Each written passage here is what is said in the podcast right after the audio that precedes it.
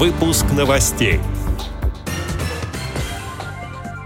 Председатель Санкт-Петербургской региональной организации ВОЗ Алексей Колосов принял участие в первом заседании Совета по качеству жизни.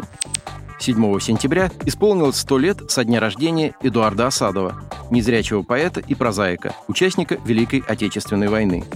В Калининградской области состоялся межрегиональный реабилитационный фестиваль инвалидов по зрению «Янтарное ожерелье». Теперь об этом подробнее в студии Антон Агишев. Здравствуйте. Здравствуйте. Калининградская областная организация ВОЗ провела межрегиональный реабилитационный фестиваль инвалидов по зрению «Янтарное ожерелье». Мероприятие, приуроченное к 70-летию областной организации ВОЗ, состоялось в Светлогорске со 2 по 4 сентября. В нем приняли участие представители 9 регионов Северо-Западного федерального округа.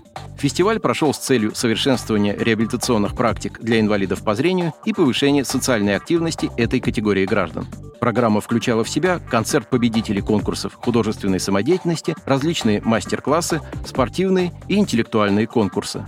Фестиваль «Янтарное ожерелье» был организован благодаря областной грантовой поддержке. На реализацию проекта из регионального бюджета было выделено 500 тысяч рублей. На торжественном открытии мероприятия к собравшимся обратилась министр социальной политики региона Анжелика Майстер.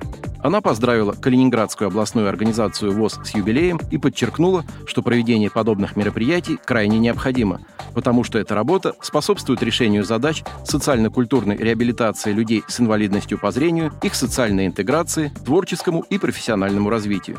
Президент ВОЗ Владимир Сипкин, посетивший Калининградскую область с рабочим визитом, отметил, что у организации и регионального правительства сложились конструктивные отношения. В частности, он сказал, Калининградская область – одна из первых в стране стала предоставлять в качестве технических средств реабилитации смартфоны со специальным программным обеспечением для ориентирования, общения и обмена информацией слепых граждан.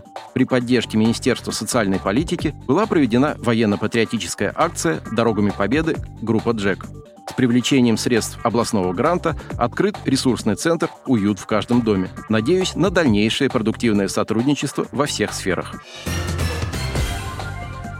Недавно председатель Санкт-Петербургской региональной организации ВОЗ Алексей Колосов принял участие в первом заседании Совета по качеству жизни в Ленинградской области. Совет был создан в июле этого года. В центре его внимания будет внедрение национальной социальной инициативы в регионе. Также Совет будет вырабатывать и предлагать конкретные меры и решения, которые повысят удовлетворенность жителей Ленинградской области качеством предоставляемых в социальной сфере услуг.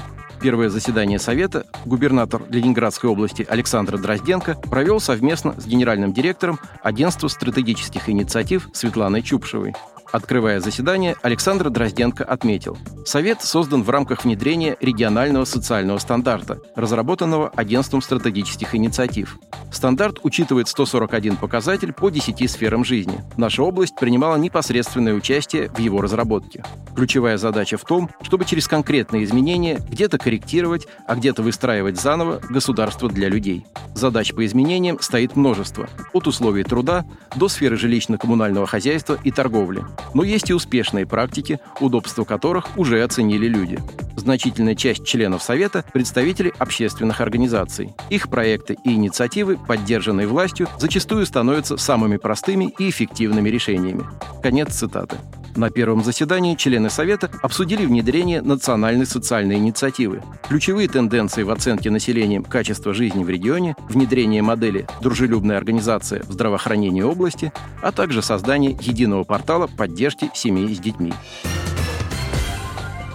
7 сентября исполнилось 100 лет со дня рождения Эдуарда Аркадьевича Осадова, советского поэта и прозаика, участника Великой Отечественной войны.